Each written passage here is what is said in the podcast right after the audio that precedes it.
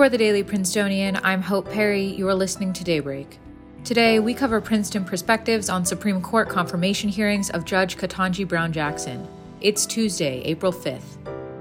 Princeton professors spoke to the Prince about Judge Ketanji Brown Jackson leading up to her confirmation vote yesterday in the Senate Judiciary Committee. Professor Kevin Kruse from the History Department and Udi Ofer, a visiting lecturer at the School of Public and International Affairs, were excited by Jackson's nomination. Kruse praised Jackson's unique perspectives, telling the prince that, quote, it's become standard to have one kind of judge from one kind of background. I think having someone with a public defender background is terrific. Ofer also praised Jackson's background, saying that she is, quote, exactly what the Supreme Court needs right now. However, Ed Whelan, vice president of the Ethics and Public Policy Center and recent guest of the Princeton Federalist Society at a campus event, cited Jackson's background as a point of contention, pointing to her lack of experience in constitutional law. You can read more in Charlie Roth's article linked in the description below.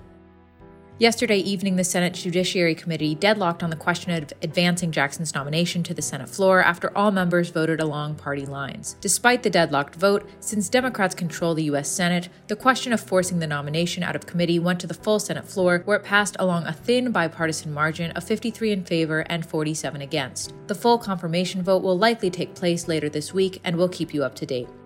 At the Grammy Awards Sunday night, Ukrainian President Vladimir Zelensky spoke to the audience. Quote, Our musicians wear body armor instead of tuxedos, he said in a pre recorded message. Over the weekend, video evidence surfaced from the Ukrainian town of Bucha and appeared to show evidence of catastrophic civilian killings. Just yesterday, U.S. President Joe Biden called Russian President Vladimir Putin a, quote, war criminal in reference to the tragedy. Quote, he should be held accountable, Biden said. The U.S. government also seized a 254 foot yacht in Spain that belongs to Viktor Vekselberg, a Russian billionaire with close ties to Putin. The Department of Justice said that Vekselberg had violated U.S. finance regulations, including banking and money laundering statutes.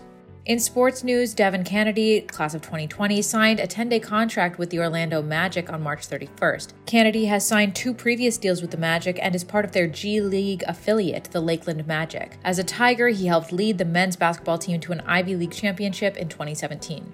Grab a jacket. Today will be cloudy with a low of 36 and a high of 55. That's all for Daybreak today.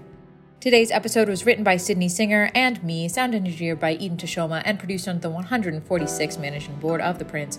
Our theme was composed by Ed Horn, class of 2022. For the Daily Princetonian, I'm Hope Perry. Have a whimsical day.